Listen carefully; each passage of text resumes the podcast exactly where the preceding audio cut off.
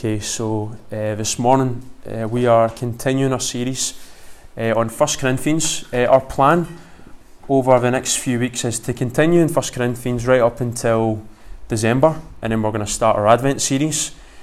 We'll probably do a, a, separate series in the new year, sort of January, February time, and then we'll come back to 1 Corinthians before Easter. Um, and so this is kind of our picture, our plan uh, over the next uh, few months.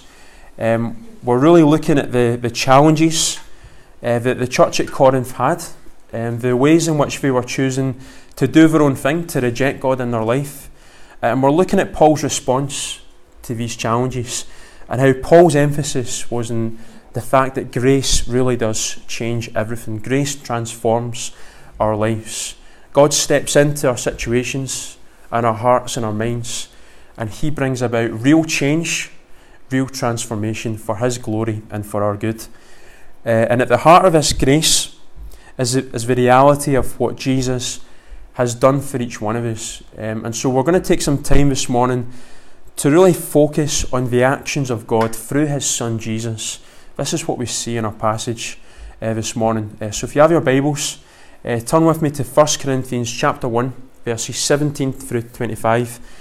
Uh, the words are going to be up on the screen. If you want a paper copy of a Bible, there are some up at the back there. Um, I can give you a moment uh, to pick up one. Um, and Paul uh, is writing to the church in Corinth. Uh, and starting in verse 17, uh, Paul says this uh, For Christ did not send me to baptize, but to preach the gospel, not with eloquent wisdom, so that the cross of Christ will not be emptied of its effect. For the word of the cross is foolishness to those who are perishing, but it is the power of God to us who are being saved. For it is written, I will destroy the wisdom of the wise, and I will set aside the intelligence of the intelligent. Where is the one who is wise? Where is the teacher of the law? Where is the debater of this age? Hasn't God made the world's wisdom foolish? For since in God's wisdom the world did not know God through wisdom, God was pleased to save those who believe through the foolishness of what is preached. For the Jews ask for signs, and the Greeks seek wisdom. But we preach Christ crucified, a stumbling block to the Jews, and foolishness to the Gentiles. Yet to those who are called, both Jews and Greeks, Christ is the power of God and the wisdom of God. Because God's foolishness is wiser than human wisdom and God's weakness is stronger than human strength. Amen. May God bless the reading of His Word uh, this morning. Uh, this passage uh, is really describing the actions of God uh, towards each one of us. And Paul uses a number of different phrases to describe Jesus' work uh, for each one of us. He says, the gospel. He describes this work of God as the cross of Christ.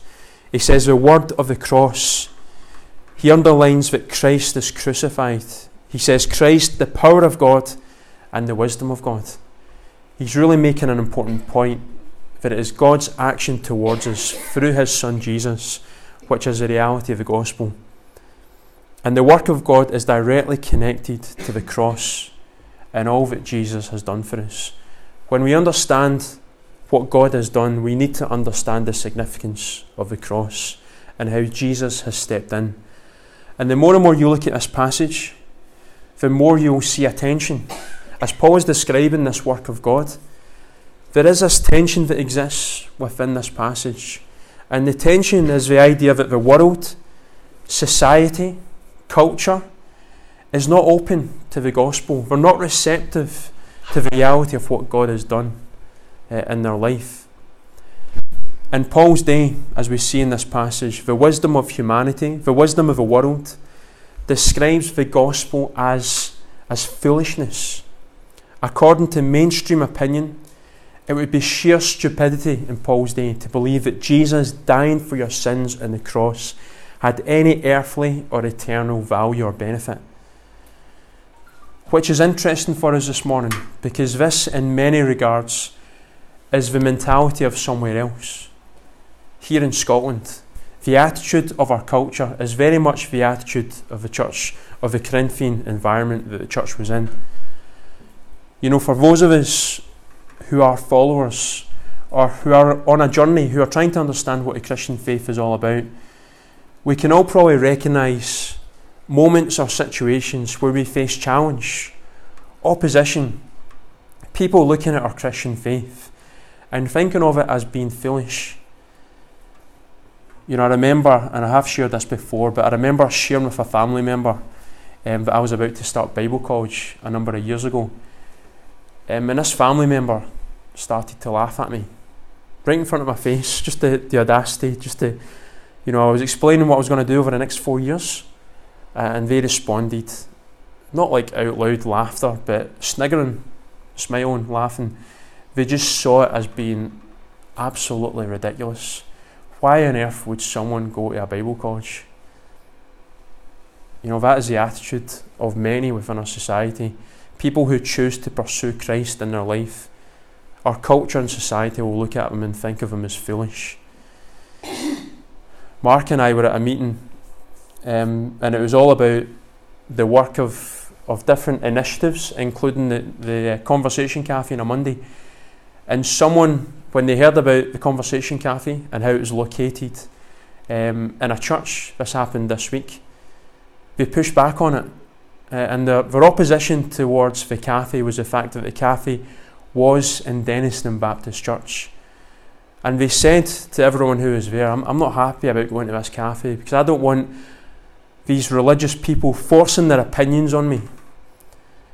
And it just gave us an opportunity to then respond to that and to say, well, you know, we respect all people who come along to the cafe and we're not forcing our opinion on anyone. We're just inviting people to come to the cafe and to find a space, a safe space, where they can make friends, where they can hear other people's opinions, and they can show respect to others. But again, people just have this association with the Christian faith. The gospel is regarded as foolish, or the gospel is regarded as a threat. I don't know if you saw the documentary a few weeks ago on BBC Two called The Debt Saviours, um, which is all about the work of Christians against poverty. Um, the documentary followed uh, CAP, Christians Against Poverty. It followed the, the CAP advisors and CAP coaches and it interviewed its founder, John Kirkby. And overall, it was a pretty positive account of CAP um, and all that they do, which is great because CAP really do an amazing job. Um, they contribute to the UK economy every year the sum of about £30 million by helping people, bringing them out of debt, but they also give people opportunity to receive prayer. They pray for people, they share the gospel with people. And alongside all of this, they invite people to a local church. So CAP operates through local church expressions. And it got a bit of a backlash from some in the media. There were a few articles from sources with secular agendas. People were unhappy that it was Christians who were against poverty you know, we're quite happy with this idea of being opposed to poverty, but when it came to the fact that Christians were against poverty and Christians were praying for people, Christians were inviting people to come along to church, then they weren't happy about that. They weren't willing to, to solve this problem of poverty themselves, but they were quite happy to express anger and discontent at the fact that Christians were against poverty. You know, the reason that we in our society and our culture receive pushback because of our faith is the same reason that the church in Corinth received pushback from their society. And it's encapsulated in what Paul writes in the first part of verse 18 For the word of the cross is foolishness. It's foolishness to those who are perishing. It really is the world versus Jesus. And Jesus said as much in John 15, uh, verses 18 to 19 and it should be up on the screen. Jesus said, If the world hates you, understand that it hated me before it hated you. If you were of the world, the world would love you as its own. However, because you are not of the world, but I have chosen you out of it, the world hates you. That's the reality of our lives. If we choose to be a follower of Jesus, then expect opposition, expect hatred, expect antagonism. The world is orchestrated and organised in such a way that it's opposed to Christians and to the Christian faith. And this is why so many of us are scared to share our faith. You know, we, we kind of know this. We know that society is against Christians in different ways. And we're scared to then say to people, I'm a Christian, or we're scared to share of what Jesus has done in our life because we don't want to experience rejection. We fear man more than we fear God in our life. But God is not calling us this morning to focus on the world. He's calling us to focus on Him. That's what we looked at last week in our passage in Hebrews 12. Fix your eyes upon Jesus, and everything else will make sense. And you'll find amazing opportunities to share your faith to those who are lost. And this is what Paul is trying to do through our passage. He's wanting people to see yes, it's very much about the world versus Jesus, but take heart because Jesus has overcome the world. Jesus has already won. He is the one who we need to put our trust in today, not tomorrow, but today. So Paul opens our passage in verse 17 with these words. And what we're going to do is just journey through this passage and just see just this what's really at the heart of this passage, which is the world versus Jesus, and how it is that we can respond to this. So in verse 17, Paul says, For Christ did not send me to baptize, but to preach the gospel, not with eloquent wisdom, so that the cross of Christ will not be emptied of its effect. So, as we look at this verse, Paul's aim is not how many people he could get baptized. No, Paul's aim, his goal, his focus was the preaching of God's word, how faithful he was being to the preaching of the word of God. And it's re- uh, really important for us to think about this because it helps us to see that at Dennistoun Baptist Church, it's not about a numbers game. It's not about how many people we get baptized or even how many people come along on a Sunday, how many people come to faith. It's, in its essence, it's about how faithful we are being to God's word. All of these things are important in terms of people coming along on a Sunday, people being saved, people getting baptized. That is really important. But the most important thing is how faithful we are to the Word of God. Because I could be standing up here and preaching anything, and people could respond.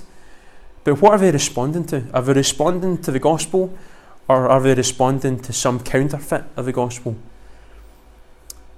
And we see the essence of the gospel in this verse. Paul underlines here that the gospel and the cross go together. Paul is saying here that the gospel is powerful when the cross is preached faithfully. If we want to understand what the gospel is all about, then we need to understand what the cross is all about. Charles Hodge said this about verse 17 and what Paul was getting at here. He said, Whatever obscures the cross deprives the gospel of its power. Whatever obscures the cross deprives the gospel of its power. And we could equally say the reverse of that. Whatever illuminates the cross releases the gospel in its power. When we think of, of preach, Paul speaks here of, of preaching the gospel. We often think of a kind of Billy Graham type figure. You know, one person speaking to a multitude of people. You know, one person speaking to many and many people responding. But preaching in the New Testament can mean a multitude. It can be one. We see this with Peter um, in the early, the early church. Peter preached to thousands. But it can also refer to one individual. So one person speaking to one individual. Uh, and we say this because the same word that Paul uses here in 1 Corinthians is the same word that Luke uses to describe Philip declaring the good news to the Ethiopian eunuch. We read of this in Acts chapter 8 in verse 35. Um, and it should be up on the screen uh, as well. Uh, in Acts 8 uh, 35, in fact, it's not up on the screen, sorry, man. Philip proceeded to tell him the good news about Jesus, beginning with that scripture. So, just as Peter preached to many, Philip preached to this Ethiopian man, one on one. So, preaching is really just sharing, sharing the gospel with other people. Uh, and Philip did this, and we all have an opportunity to do this in our lives. So, how do we do this? How do we start sharing the gospel with others? If we carry this good news in our hearts, then God has given us a great responsibility to share this with those who are lost. Well, you will not share the gospel unless you are full of God's Spirit in your life. In Acts 1 8, Jesus says these words to the disciples But you will receive power when the Holy Spirit has come on you, and you will, so it's a promise, you will be my witnesses in Jerusalem, in all Judea and Samaria, and to the end of the earth. There's a deep connection between, between the work of the Spirit in our lives, the fullness of the Spirit that we carry, and the opportunity we have to share, to declare the truth of what God has done in our life. I can testify to this in my own life. When I have seasons and days and weeks where I'm experiencing the fullness of God's Spirit in my life, God opens doors. It's incredible just the, the conversations I'm able to have. I can think of a few weeks back and just the, the quality time I had with Jesus in McDonald's. Sometimes I go and do my quiet time in McDonald's at like seven in the morning.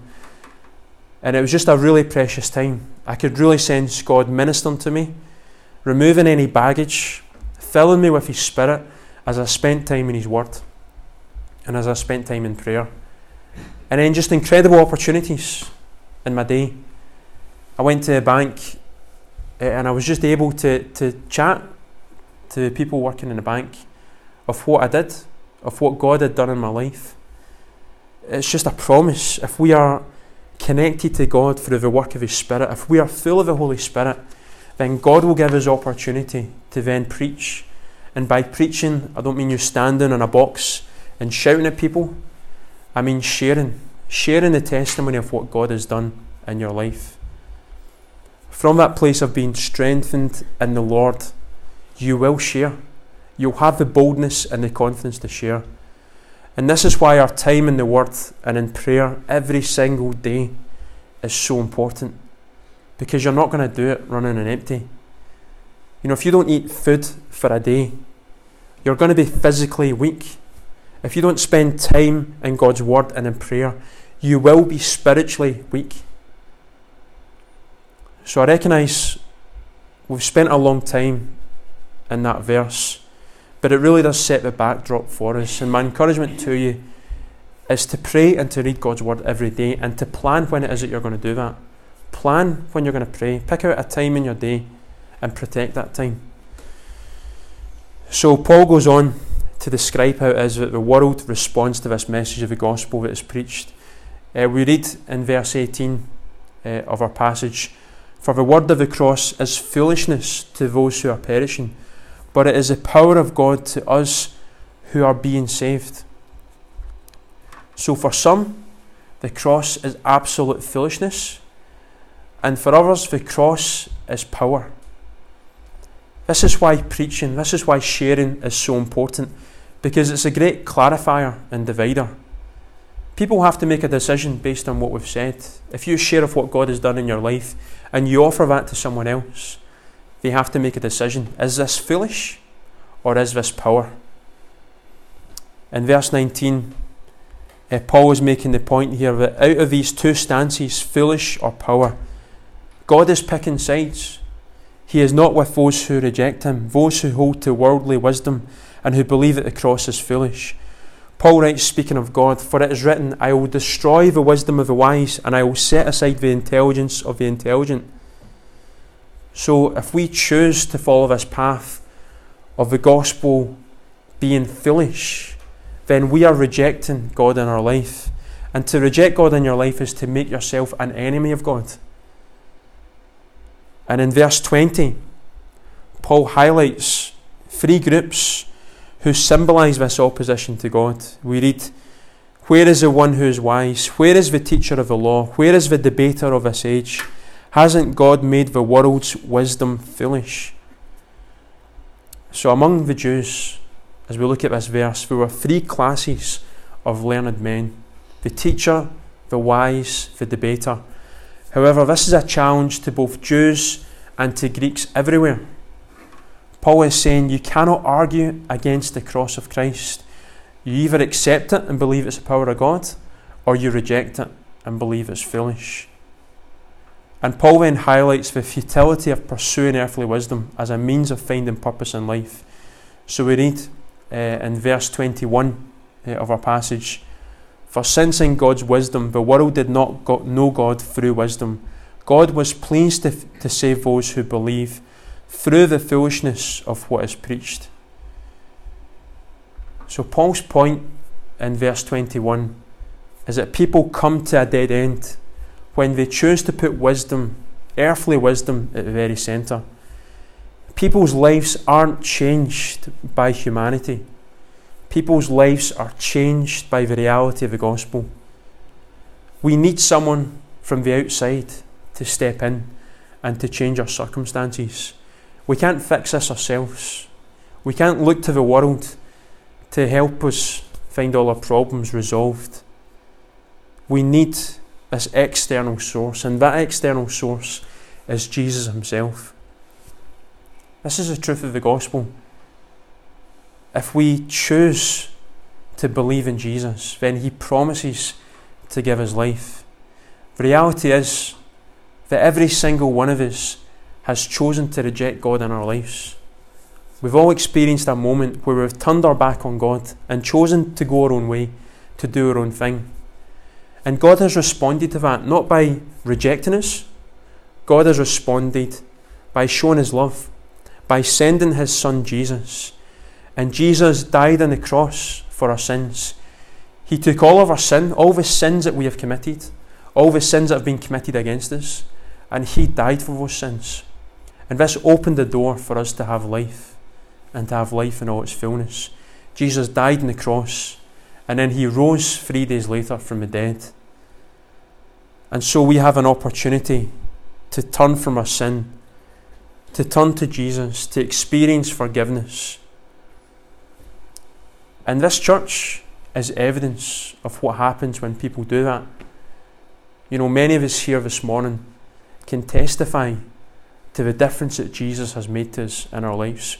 We can testify to the power of the gospel in our life we can see a very clear before and after.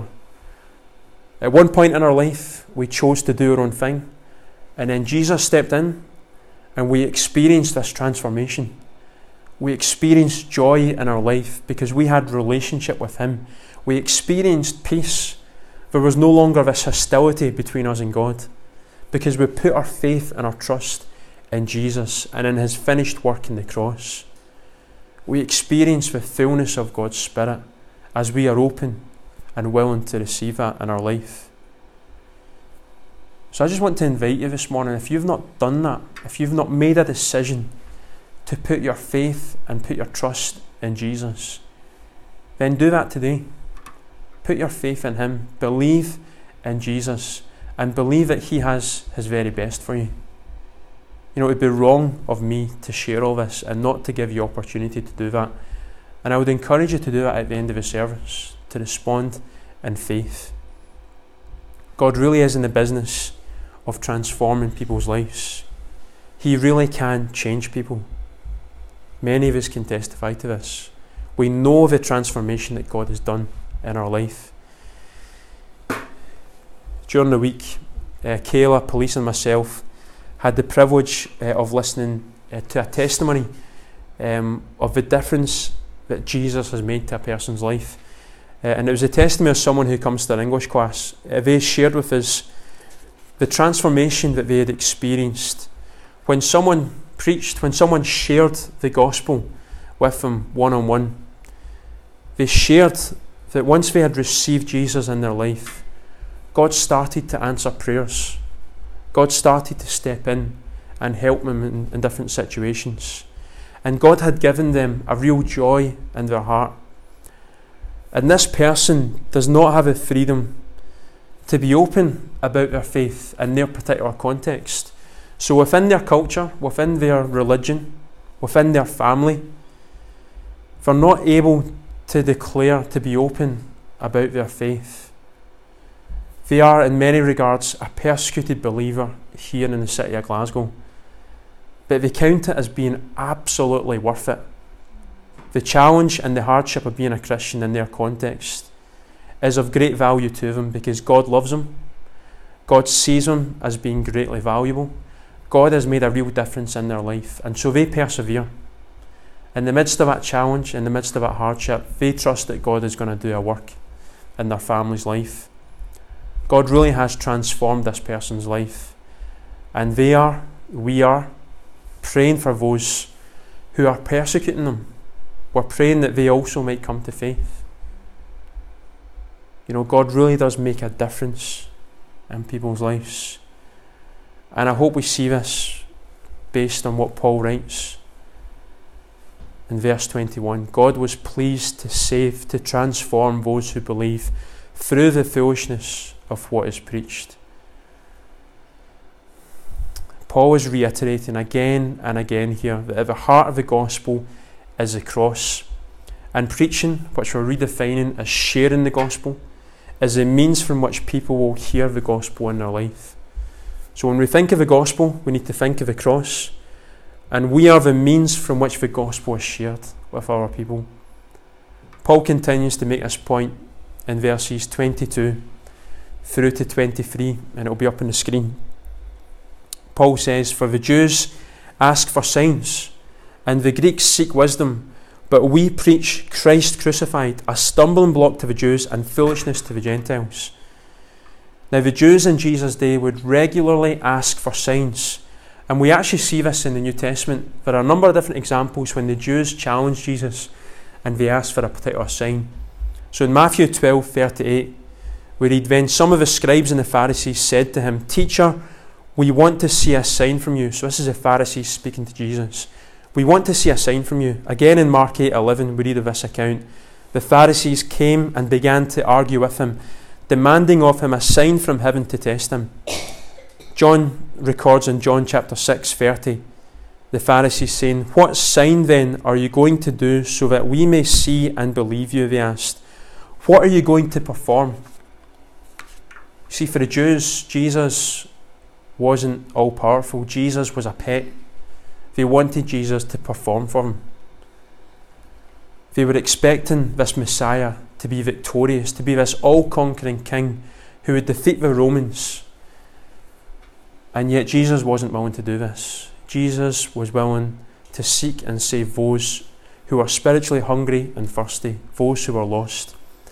And Paul also says in verse 22 the Greeks wanted to experience uh, God in our life, and they were seeking wisdom. They wanted the cross to be explained logically and philosophically. And Paul says that the gospel provided them with nothing of what they were looking for. They couldn't understand, the Greeks, how a defeat could ever be a good thing. Jesus, in many regards, was defeated for a moment, and yet he rose victorious. The Greeks couldn't understand this. They couldn't comprehend that Jesus' death on the cross could be a good thing. The message that God loves you, that God sent his son Jesus to die for you, was the worst possible news for these people. Kind of reminds us of our culture. This idea that Jesus has died for your sins is the worst possible news for many within our society. It was a stumbling block to the Jews, it was foolish to the Gentiles. But there were some within that society, Jews and Greeks, who chose to believe. And this is what we see in the next few verses. In verses 24 to 25, we read these words from Paul, which really close this section for us. Paul says, Yet to those who are called, both Jews and Greeks, Christ is the power of God and the wisdom of God, because God's foolishness is wiser than human wisdom, and God's weakness is stronger than human strength. So, Paul speaks here of those who are called. Every person has a calling upon their life, and there are two aspects of this call. One is external, by the Word of God. People are called to the gospel by other people, believers, sharing of what God has done and the difference that God can make in their life and the other is internal. It is through the Spirit of God. So there are two aspects to this call that Paul speaks of the external call by the Word of God, and the internal call by the Spirit of God. So, this is why sharing the gospel is so important because if we don't share the gospel, then people will not experience this internal call within their life. God has given us a really important role to play. Our role is to declare the truth of God that they might hear, and God's role is to convict them in their hearts. It's very simple for us this morning, and it's also very powerful. You know, we often think of situations, people in our lives, and oftentimes they seem like the last person who's going to come to faith, and so we choose not to share the gospel. And yet, it's not us who's going to change that person, it's God. You know, God is calling us simply just to share and to pray and ask that God would do something. We're not called to, to change that person, we're just called to share and to trust that God's going to deal with it. God's going to work in that person's life. God is calling us to be faithful. He's not calling us to be fruitful. It is God who produces the fruit in our lives. And I honestly believe that when we are faithful, God will make us fruitful. So I hope we're challenged by this. I hope we see the massive, huge responsibility of sharing the gospel and that we don't carry too much weight around this responsibility. We don't think to ourselves, okay, I need to change, I need to spiritually change this person. No, I just need to trust that God's going to use what I say to speak into this person's life and that this person might come to faith. Paul, in verse 25, essentially says there's only one side that we should be on when it comes to the world and Jesus, and that is Jesus' side. He is infinitely more powerful than any human being, any human achievement, any human philosophy. And so in verse 25, Paul's point here is that the foolishness and weakness of God, as perceived by the world, so God is not foolish, God is not weak, but the perception of the world is that God is foolish and weak. This is wiser and stronger than the wisdom and strength of man. So we see this in verse 25, and Paul again is just underlining this point, the main point of this morning. It really is the world versus Jesus. The world regards the gospel as utter foolishness, and the gospel, when it shines on the philosophy of the world, shows it to be truly foolish. And Paul says here, he says throughout this passage, that there really is only one winner. God is going to be victorious. And so, whose side are we going to be on? Are we going to be on the side of the world or on the side of Jesus? And in the midst of all this, there is hope. There is hope that God is going to save people, God is going to transform people. He does that when we follow the Great Commission, when we share of what God has done, when we share of what God has done in our lives, and we share of what God can do in the lives of those who we are engaging with. So, given that you have a role to play, how are you going to share? How are you going to talk to people about Jesus? Well, let me share, let me suggest three things that you have to do that we see reflected within Scripture, within this passage, within the testimony of those who have been effective and faithful in their call. So, we'll see up on the screen. Three things that you can do in response to this call to share. Very simple for us this morning, but really important. The first one is pray. Pray that God gives you opportunity to share. Pray that God gives you a desire to share with other people. Let's be honest, if we are honest this morning, at times we do not have a desire to share with other people the good news of Jesus. Pray that God gives you the courage to share. Pray that God gives you a heart for the people that you encounter. You know, if someone is lost in their sin, do we really have a love for them? And, and that love is such that we want to share the good news. Pray that God gives you the power to speak something highly relevant into their life. Pray that God would give you a prophetic gift to speak something that is relevant and it brings about change within their life. So, number one, pray. Let me encourage you to pray, to ask that God would give you boldness, and to ask that God would lead you to the right people. Number two, love. Don't just pretend to love people. You know, we can so easily as Christians play this little nice game, you know, and, and just pretend to be nice to people. Let love be genuine, Paul says. Really love them. Kindness is such a great evangelistic gift. Generosity is so powerful. If you do something that is above and beyond what anyone else is expecting, then that people will stop in their tracks and they'll ask, you know, why why did you do this? Then you can share, well, I've did this, I've showed this act of kindness, I've chosen to be generous to you in this moment because God has been kind to me. God has been generous to me.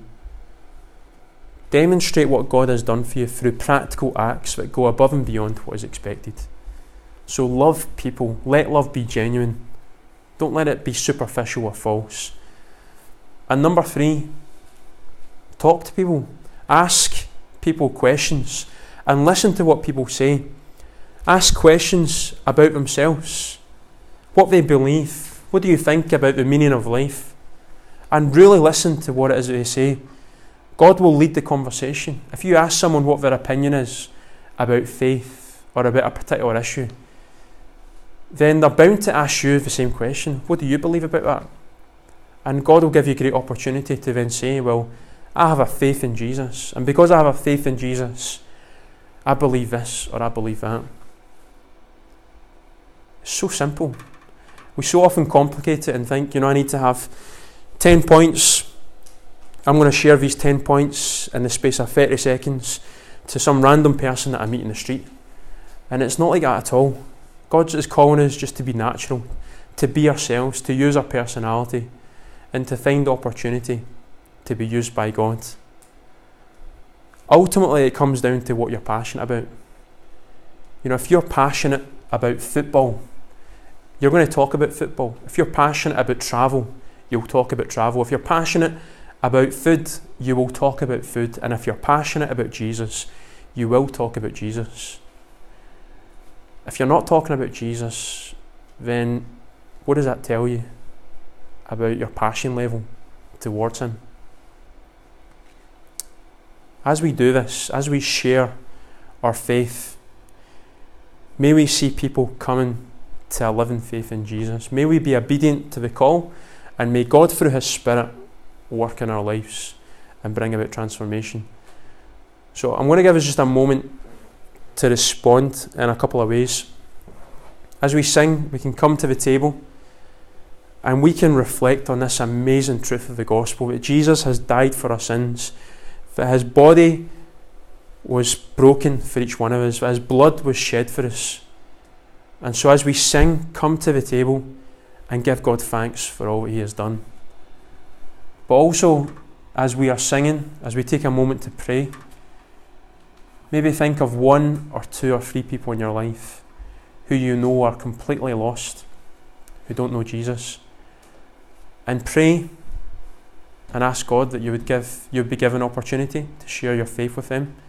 Ask that you would be you would carry a deep love for that person, and then talk to them, engage with them, ask them questions, and listen to what they say, and watch how God uses that conversation Again, God is not calling us to change people, God is calling us to share the gospel.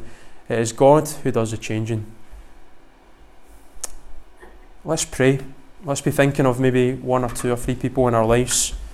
And after we've prayed together as a family, we're going to respond by singing and by coming to the table if we have faith in Christ. Lord, we, we really do love you and we, we love just how simple the, the message of the gospel is, and yet how powerful it is. Lord, I do thank you for many people here today who, who know you and who love you. And Lord, I thank you that you're, you're willing through the work of your Spirit to walk with us in this. Lord, I thank you for your challenge, the challenge of your word, the responsibility you give us to share the gospel. Lord, I pray that you would give us greater boldness, greater courage, Give us a deep love for people. Lord, I recognise that for many of us this morning, you need to do a work in our hearts. You need to convict us of things that we are more passionate about in our life. And Lord, as we are convicted of that, may we turn from that sin. That's what it is, Lord. It is sin. We confess that. And may we turn to you May we believe that you are of greater value, of deeper satisfaction to us than anything that this world can offer. And Lord, help us to be very intentional this week about sharing the gospel with those that are lost through these ways of praying, of loving, of asking, and listening. Lord, would you help us? Would you remind us of people in our lives who are lost? And would you do an incredible work in their life? We ask this in Jesus' powerful name. Amen.